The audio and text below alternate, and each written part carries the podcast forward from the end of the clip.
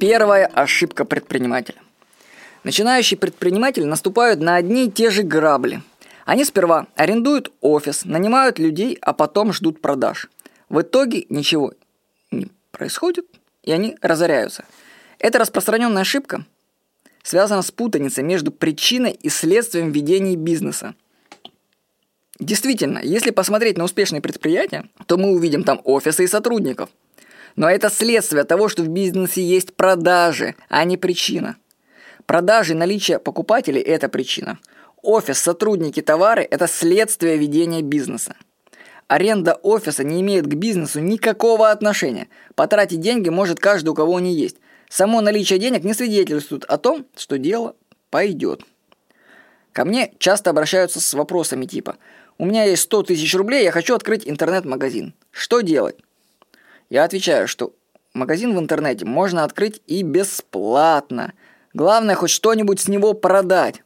Сделайте простую какую-нибудь самую страничку в интернете и попробуйте продать хоть один экземпляр вашей продукции. Если пойдет, тогда уже поговорим о магазине.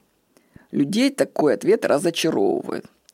Они-то думали, что если у них будет интернет-магазин, то бизнес пойдет сам собой. Куда там? В большинстве случаев они просто гарантированно впустую потратят деньги.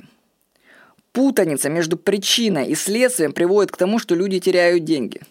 Начинать нужно с продаж. Представьте, вы придумали дело, бизнес. Решили, что для него нужен офис и люди. Прокрутите в голове эту картинку. У вас есть помещение, товар, люди. Что будет дальше? Как клиенты вас найдут? Что вы будете делать для их привлечения? Начните свое дело с самого последнего шага, с поиска клиентов и продаж. Например, вы решили открыть образовательные курсы. Начать нужно с набора группы, а не поиска помещения. Когда у вас будут клиенты, место найдется само собой. А что говорить клиентам про место проведения занятий? Да придумайте что-нибудь. Это будет умнее, чем вбухать деньги в аренду помещения и не найти потом для него клиентов.